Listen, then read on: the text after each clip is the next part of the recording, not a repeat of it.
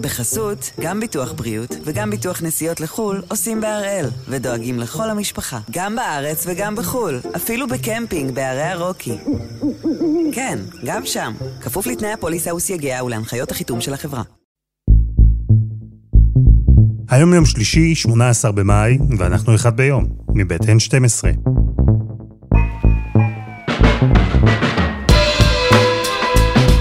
אני אלעד שמחיוף, ואנחנו כאן כדי להבין טוב יותר מה קורה סביבנו.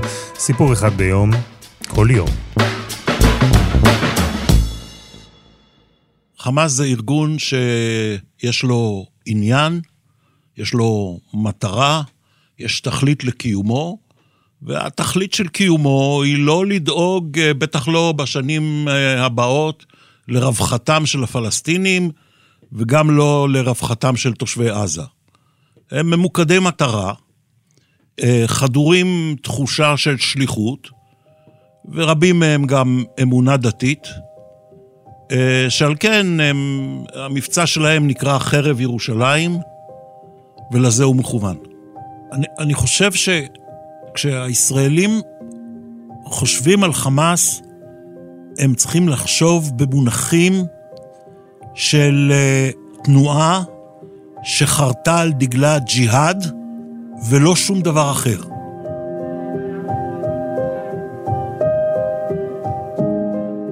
אז ישראל נמצאת בעיצומה של לחימה נגד חמאס. וגם המבצע הזה, שומר החומות, כמו שאנחנו קוראים לו, או חרב ירושלים, כמו שהחמאס קורא לו, המבצע הזה מציג תמונה מבולבלת ומבלבלת של ארגון הטרור האסלאמי הקיצוני. כי חמאס נכנס למערכה הזו מול כוח חזק ומתקדם יותר, זו מערכה שאין לו סיכוי לנצח בה. והוא גם גורר לתוך הסכסוך הזה יותר משני מיליון אנשים שהוא שולט בהם. וזה קורה למרות שהוא מעולם לא באמת התכוון לנהל מדינה. אז הפעם אנחנו שואלים, מה בעצם חמאס רוצה? ומה הסיפור של ארגון הטרור שגורר את ישראל ואת עזה, פעם אחר פעם, אל תוך מציאות אלימה ומסוכנת?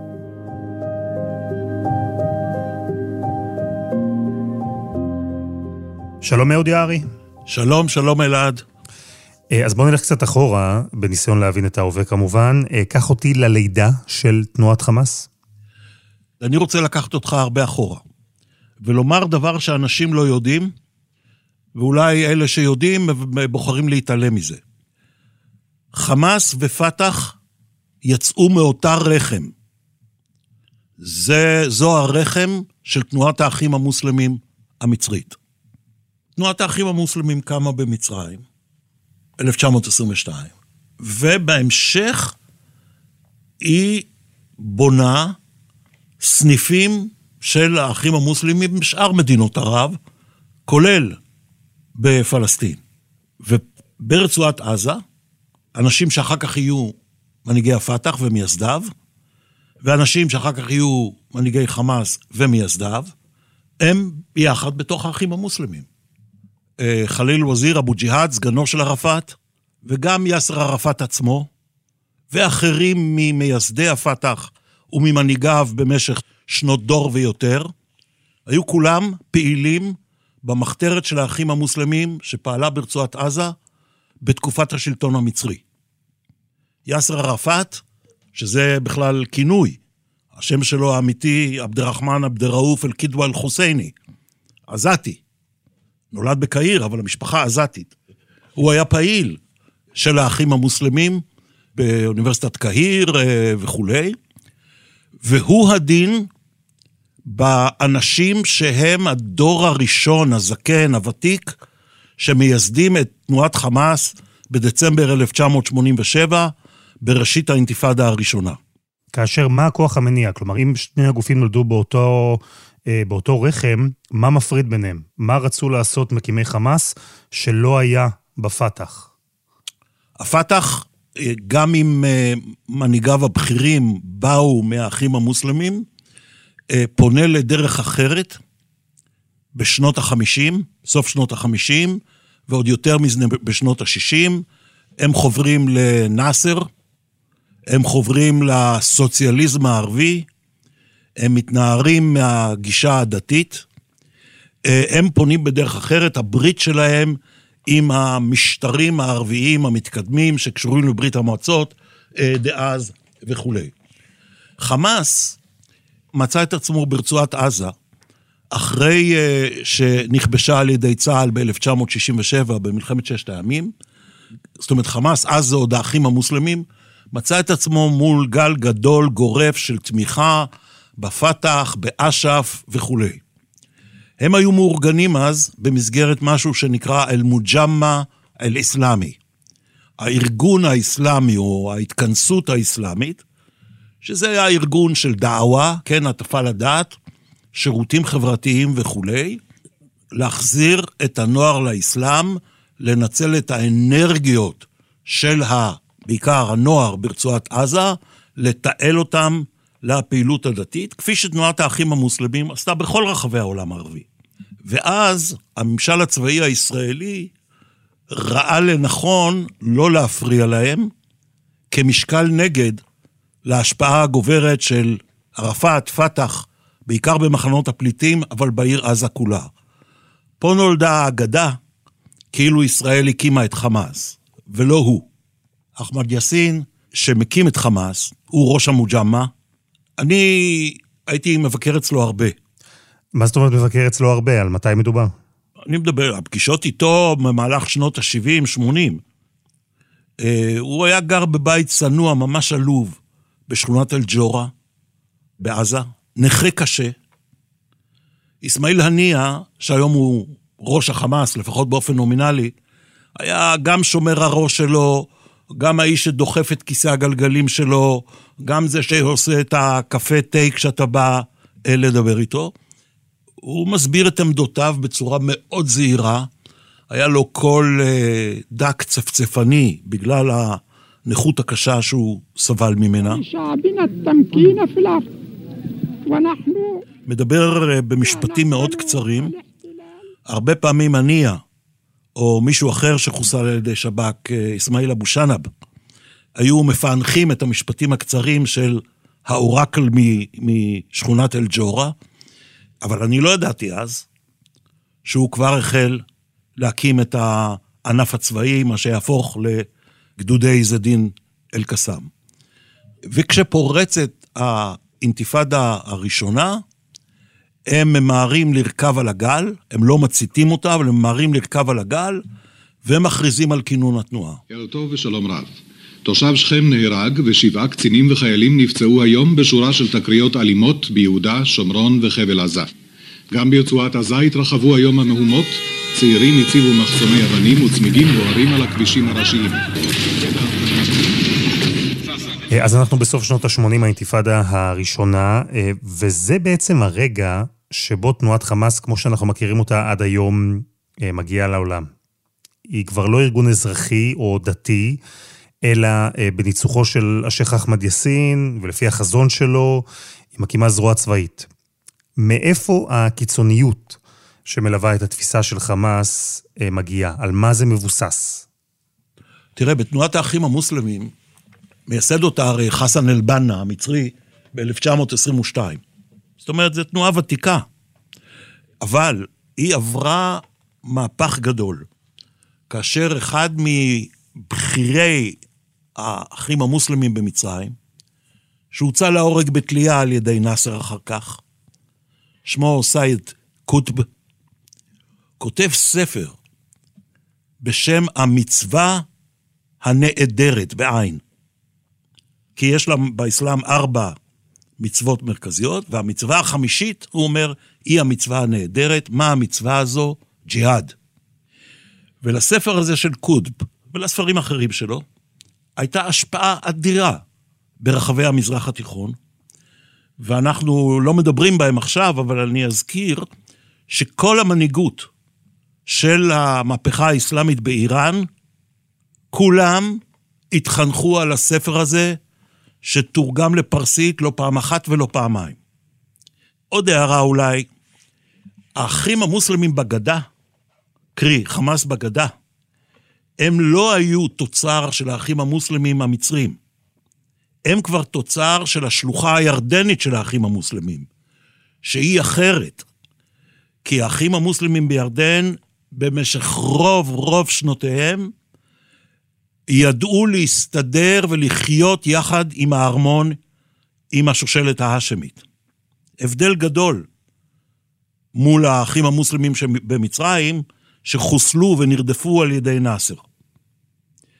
אה, לכן החמאס בגדה הוא מאוד שונה, ברובו, מחמאס אה, עזה. אז עכשיו לחמאס בעזה אה, יש זרוע צבאית, והזרוע הצבאית הזו מתודלקת באג'נדה קיצונית ואלימה מבית היוצר של הפלגים הקיצוניים של האחים המוסלמים. מה בחמאס רוצים לעשות עם כל זה? להילחם ביהודים, להסב את האינתיפאדה האזרחית של הפגנות ומחאות וזריקת אבנים ויידוי אה, בקבוקי תבערה, וככה זה התחיל. זה היה הרי התפרצות וולקנית ספונטנית. להפוך את זה אה, למאבק מזוין מסודר, עם אה, שרשרת פיקוד שלהם, עם שיטות פעולה שלהם שהם מתחילים לגבש אז, למשל, המצאת רעיון פיגועי ההתאבדות, זה בא מהם, זה מגיע מהם. כלומר, החמאס מביא איתו שיטות אה, חדשות ואכזריות מאוד של טרור, ובשנים האלה, כלומר, אנחנו כבר אה, בתחילת שנות ה-90, חמאס הוא כבר גוף טרור מבוסס. מה היחסים שלו עם הפת"ח ובכלל עם כלל הארגונים הפלסטינים? אתה צריך לזכור שב-93 אש"ף חותם על הסכמי אוסלו, וכאילו מוציא את עצמו מן המגרש הצבאי. We have come to try and put an end to the hostilities so that our children, our children's children, will no longer experience the painful of cost of war, violence and terror. וערפאת אומר, אני מוכן שהשוטרים שלי ילכו יחפים ובמקום רובה יחזיקו נבוט. פה הדרכים נפרדות לגמרי. הם לחלוטין נגד אה, אוסלו, הם מנסים לנפץ את אוסלו. ב-95 כבר, אם לא קודם, הם מקבלים איתות מערפאת, שהיה פעם בשר מבשרם, אחים מוסלמים, הם מקבלים לו את האיתות, קדימה, פיגועי התאבדות. לכם, אנחנו עם אה, עדכון מיוחד בעקבות הפיגוע הבוקר בצומת בית ליד. 11 הרוגים ו-52 פצועים בפיצוץ, בפיצוץ של שני מטעני חבלה בצומת. פיגועי ההתאבדות הגדולים, הראשונים, בית ליד, אני מזכיר לך, הדברים האלה, הם מתחילים באיתותים של ערפאת לחמאס. הוא בעצם מפעיל את חמאס. הקשר הזה בין שתי התנועות האלה הוא לא קשר שהתפוגג או נמס לחלוטין אף פעם.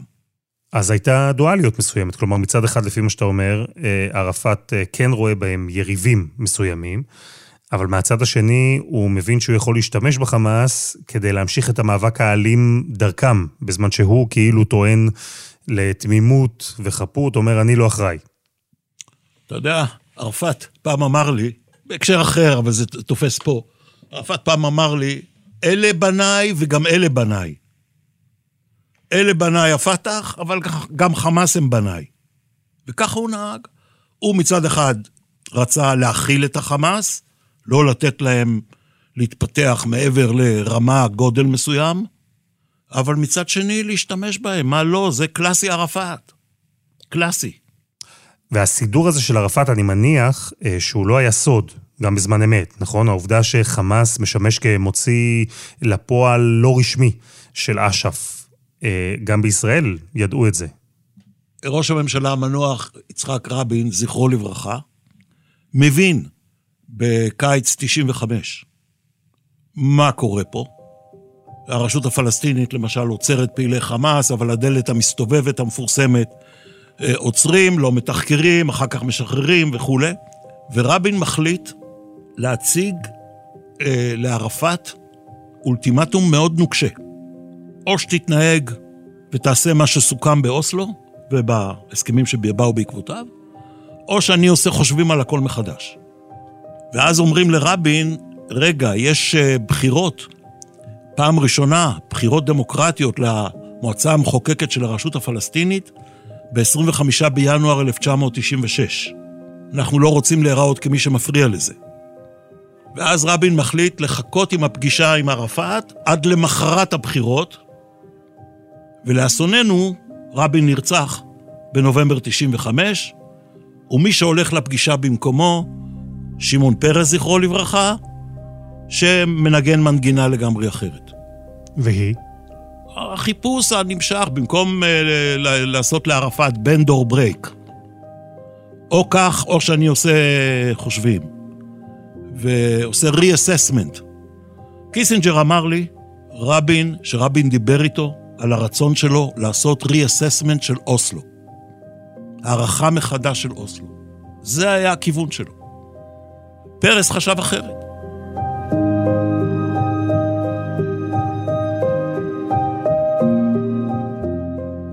אהוד ערפאת היה כמובן מנהיג בשיעור קומה חריג אחר לעם הפלסטיני. כשהוא רצה לשלוט בשד הזה, בחמאס, אז הוא באמת היה יכול. הייתה לו את היכולת והמסוגלות. אבל ב-2004 ערפאת אה, הלך לעולמו והגיע אבו מאזן. והוא נמצא בעמדה אחרת לגמרי. וזה אומר שמה? שגם היחסים בין חמאס לפתח משתנים בנקודה הזו? כן, כי ברגע שערפאת אה, חוזר אל בורא עולם, אבו מאזן מבין שהחמאס הוא איום ישיר, ברור, חד משמעי, על שלטונו גם בגדה. הם מצליחים להתרחב מאוד, הם מצליחים לקבל כספים, יש להם תמיכה כספית, אהדה הולכת ומתרחבת בקרב הנוער, כי הם נלחמים, ואש"ף הוא משתף פעולה עם ישראל, כפי שהם מתארים את זה, והם גם, גם מגיעים למצב שבו הם מתחרה שווה ערך לפתח. וחמאס לאורך כל הדרך ממשיך במאבק האלים שלו נגד ישראל, ואנחנו על ציר הזמן ב-2005. בחצות הכל כבר מוכן לפרידה. הדגלים על השער, העיתונאים והחיילים. גם הם מבינים שהם חלק מאירוע היסטורי. בשבע בבוקר מסתיים הלילה הזה, לילה אחרון בעזה. ישראל מבצעת את ההתנתקות, היא יוצאת מעזה, בעיקר כדי אה, לחתוך באופן חד צדדי את החיכוך הזה שבין אלפי הישראלים שגרו שם לבין החמאס בעזה. כמה חודשים אחר כך, ברשות הפלסטינית עורכים בחירות כלליות, ארגון חמאס מתמודד כמפלגה לבחירות לרשות המחוקקת הפלסטינית. למה הוא עושה את זה? מה הוא מנסה להשיג? הוא רצה את הגדה. כי הוא תמיד, הוא תמיד היה בגדה יותר חלש, וההנהגה שלו בגדה, אמרתי את זה מקודם, היא תוצר של האחים המוסלמים בירדן, שזה תנועה מסוג אחר. הוא רצה את הגדה. ומה הוא רואה בגדה שהוא כל כך רוצה להשתלט עליה? יכולת הרבה יותר טובה לאיים על ישראל, אוכלוסייה יותר גדולה, בסיס כלכלי יותר מוצק, מאוד חשוב להם.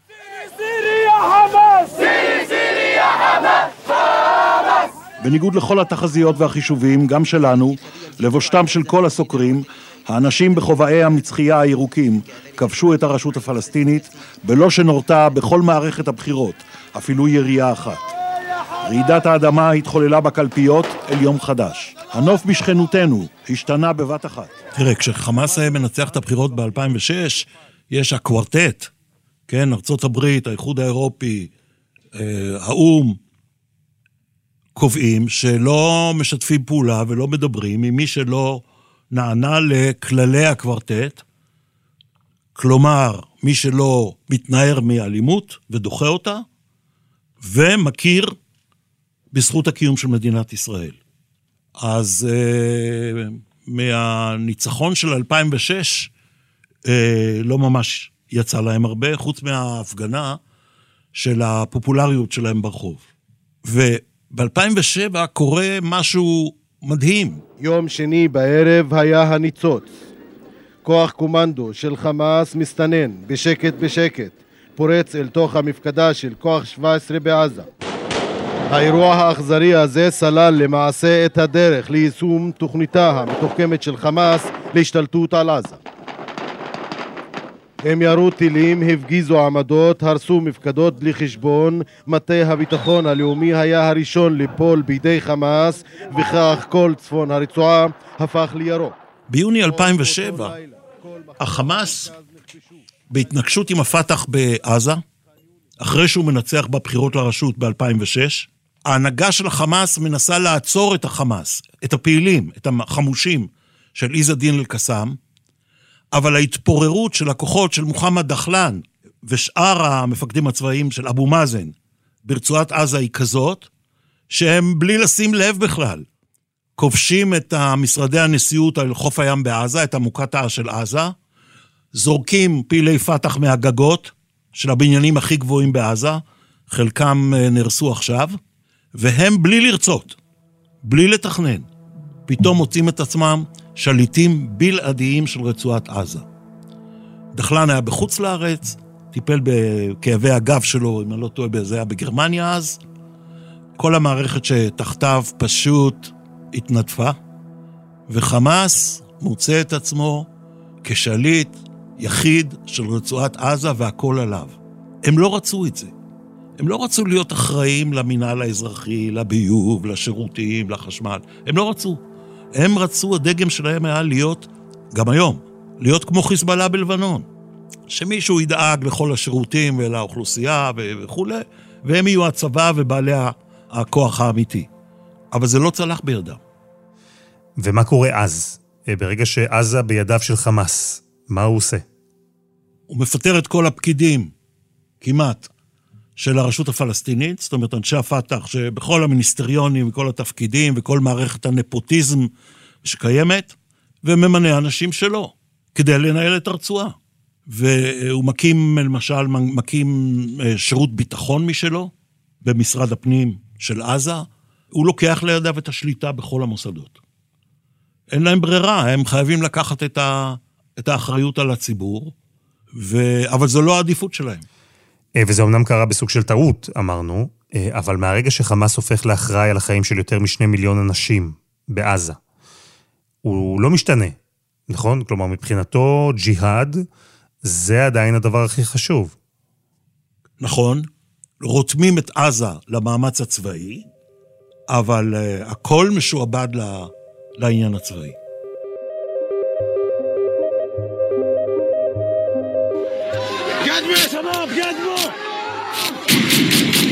זו תמונה חלקית, קטועה, האינפורמציה לוקה בחסר. כיאה למקום שנשלט על ידי דיקטטורה אלימה. מישהו עושה בעיות, מישהו אדם שאין לו אוכל, מישהו הולך עכשיו על הגבול, זה אדם אין לו אוכל, לא בחמאס וגם לא בפתח ולא כלום, העם, הוא רוצה לחיות. ותגיד אהוד, מבחינה אה, פנים-ארגונית, כי חמאס הוא בכל זאת עדיין ארגון, אה, מה עובר עליו? משהו משתלט על, ה, על הרצועה? יש איזה תהליך שהגוף הזה עובר? זה קורה במהלך עשר השנים האחרונות. בהתחלה, הלוא חמאס הוא ארגון שיש בו בחירות. להבדיל מלא מעט מפלגות אצלנו, להבדיל מהפת"ח. אם כי בפת"ח כאילו יש בחירות. בחמאס עושים בחירות. כל ארבע שנים. ובסיבובי הבחירות האחרונים, שלושת סיבובי הבחירות האחרונים, בכל פעם גדל כוחם של אנשי הזרוע הצבאית בתוך הלשכה המדינית, או יותר נכון להגיד, הוועד הפועל של חמאס בעזה. וכשיוצא סינואר מהכלא עם רוחי מושתהא ואחרים, אה, הם הופכים לבעלי הבית.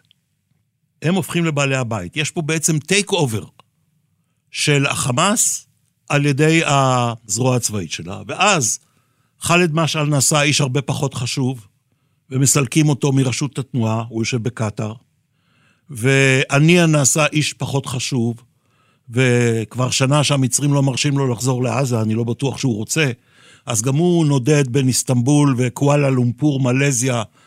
חמאס נהפכה מתנועה, נאמר, אה, סטנדרטית של האחים המוסלמים, היא נהפכה לארגון צבאי שיש לו גם איזושהי שלוחה אזרחית. Mm. וברגע הזה שבו אנחנו רואים את הכוח של הזרוע הצבאית שהולך וגדל, והם משתלטים למעשה גם על המנגנונים האזרחיים של התנועה, ברגע הזה חמאס משתנה? זה הופך להיות ארגון אחר? חמאס, אני חושב, אה, משתנה בשני מובנים. קודם כל, המהות שלו הופכת להיות ארגון לוחם, שמנסה להעניק חינוך דתי לאנשים כדי שיהיו לוחמים יותר טובים, לא כדי שיהיו מוסלמים יותר טובים. מצד שני, חמאס מתחיל לעמעם את העמדות שלו בנוגע לאפשרות של הסדר עם ישראל על בסיס גבולות 67 או משהו בדומה. זאת אומרת, הם לא, הם לא מוכנים להכיר במדינת ישראל כמובן וכולי, אבל העמדה שלהם, כמו שהם מעבירים אותה למשל לאירופים ולאחרים, היא, אה, אם דבר כזה מעשי ויעמוד, אנחנו לא נעמוד בדרך. אבל זה ברור שהרעיון שה, הוא, אוקיי, אנחנו אז ננסה לקחת את הגדה. החלום שלהם, לקחת את הגדה. אה, יש פה איזה קונפליקט שאני לא כל כך מצליח להבין. כי חמאס רוצה להיות ארגון צבאי, והוא יורה רקטות על אזרחים ישראלים, ובמרוצת השנים הוא חוטף חיילים ואזרחים ישראלים, והוא מבצע פיגועי התאבדות, והוא משקיע הון בתשתיות טרור, ואמרת, הוא לא רוצה להתעסק ברשת הביוב ובמערכת החינוך ובמערכת הרפואית. אבל הנה, עכשיו היו אמורות להיערך עוד בחירות ברשות הפלסטינית, ושוב חמאס התכוון לרוץ. מה חמאס רוצה בעצם? לקחת את הגדה. להקים ממשלה שתיקח את הגדה. הגדה, זה ה... הם, הם סבורים, ובצדק, שהגדה היא בסיס יותר טוב לכל מה שלא יעלה בדעתם לעשות, מאשר רצועת עזה, שהיא מובלעת אה, נצורה. ו, ולכן הם, הם, הם רצים. הגדה היא, היא, היא משאת נפשם. ויש להם בעיה, כי... אני אתן לך דוגמה. הערבית של עזה, היא הולכת ונעשית פחות ופחות דומה לערבית של הגדה. והניתוק, קל וחומר מאז 2007, רק מאיץ את ההתרחקות הזאת. היום עזה יש לה תוכנית לימודים אחרת, הכל אחר מאשר בגדה, ואפילו ערבית אחרת. למשל, יש בעזתית, בערבית העזתית, יש מילים שהאנשים בגדה בכלל לא מכירים. למשל, הם אומרים בג'ווה. מה זה בג'ווה? אין דבר כזה בערבית. תפתח כל מילון, בג'ווה זה לנסוע בפז'ו. פעם פז'ו 504, 404, היה המכונית של כל העזתים. אז יש מילה בערבית עזתית, בג'ווה. תגיד את זה ברמאללה, יסתכלו עליך, לא יבינו מה מדברים. אין אהבה גדולה מצד הגדה לעזה. ולכן הריחוק הולך וגדל. יש ויכוח אצלנו בארץ, האם הבידול בין עזה אה, לגדה משרת אותנו או לא, ואמר לי ידידי המנוח, אחד מראשי הפת"ח, נאסר תהבוב, שמת אה, לפני שבועות אחדים, הוא אמר לי משהו שאני לא שוכח. הוא אמר, היום אין עם פלסטיני, יש חמישה עמים פלסטינים. אחד בגדה, אחד בעזה, השלישי ערביי ישראל, ערביי 48, הרביעי במחנות הפליטים בפזורה, והאחרון בקהילות הפלסטיניות הגדולות, מעד הליד אוסטרליה, עבור בסנטיאגו דה צ'ילה וכלה בארצות הברית. חמישה עמים פלסטינים. וכשהפלסטינים אה, מחולקים ומפוזרים, חמאס בעצם רוצה לתפוס בעלות על כולם ולנצל את הכאוס הזה כדי להפוך את עצמו לנציג העם הפלסטיני, מגן העם הפלסטיני וזה שלוחם למען ירושלים. והחלום הגדול, אה, בעצם מאז ועד היום, היה להשתלט על הגדה. חמאס כבר כמה פעמים כמעט נגע בחלום הזה. הוא ראה את זה קורה, אבל נכשל. ובתוך המסגרת הזו, פעם אחר פעם, כל כמה זמן, חמאס מרים את הראש ומנסה לקדם את המטרות שלו דרך לחימה עם ישראל, וזה קורה גם עכשיו. ופעם אחר פעם, מי שנמצא בתווך, מי שמוחזק כבן ערובה בעצם, הם התושבים של עזה.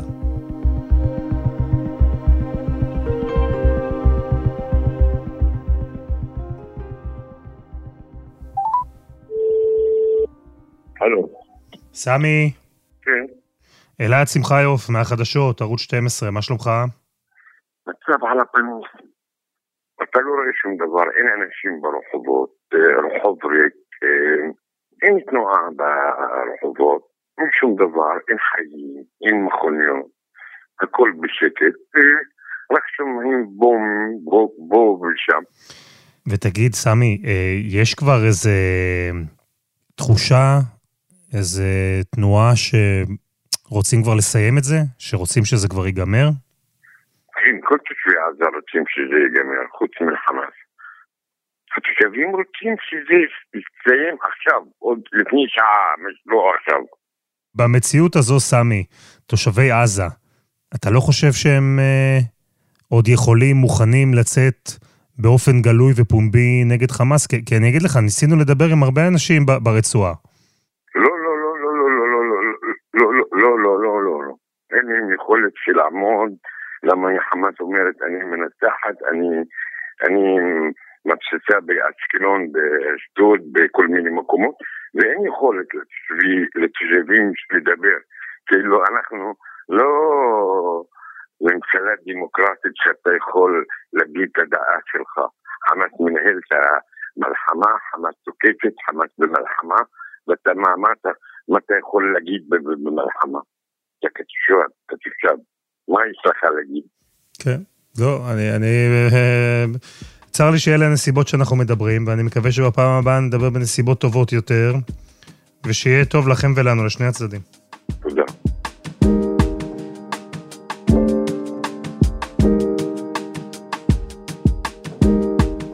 אהוד, אנחנו שומעים את התושבים, וזה לא מבצע צבאי שנעשה עבורם. זו לא מלחמה שהם, רבים מהם לפחות, אה, זו לא מלחמה שהם רוצים.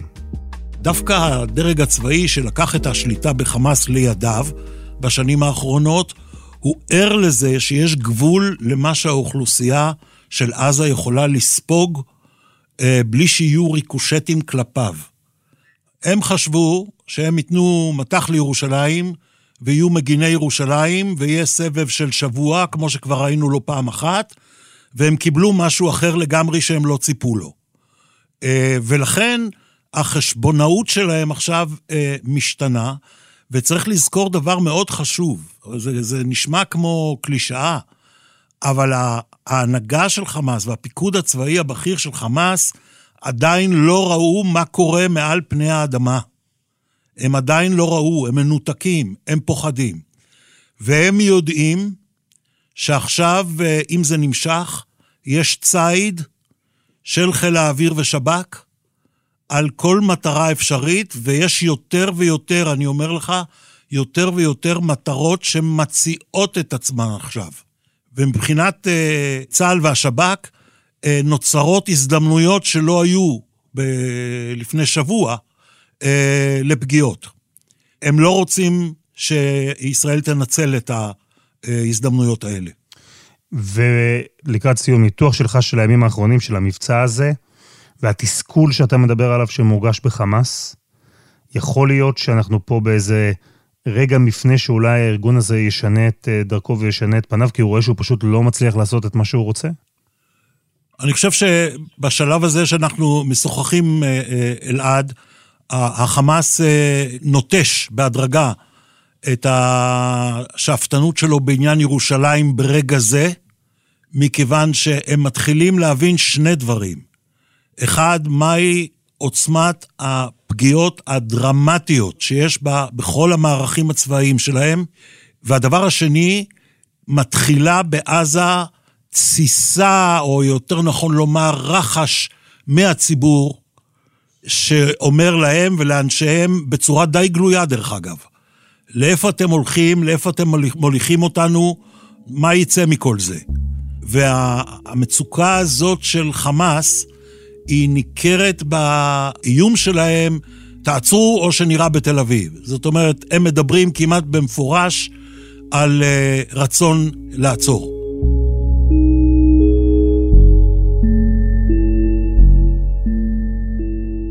אהוד יערי, תודה רבה.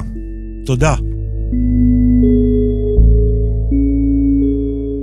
וזה היה אחד ביום, מבית N12. אתם יכולים למצוא אותנו ב-N12 או בכל אפליקציות הפודקאסטים. אם אהבתם את אחד ביום, אתם יותר ממוזמנים לעקוב אחרינו, לספר לחברים שלכם ולהצטרף לקבוצת הפייסבוק שלנו, פשוט חפשו אחד ביום. אנחנו כבר שם. העורך שלנו הוא רום אטיק, בצוות עדי חצרוני ודני נודלמן, על הסאונד יאיר בשן ואני אלעד שמחיוף. אנחנו נהיה כאן גם מחר.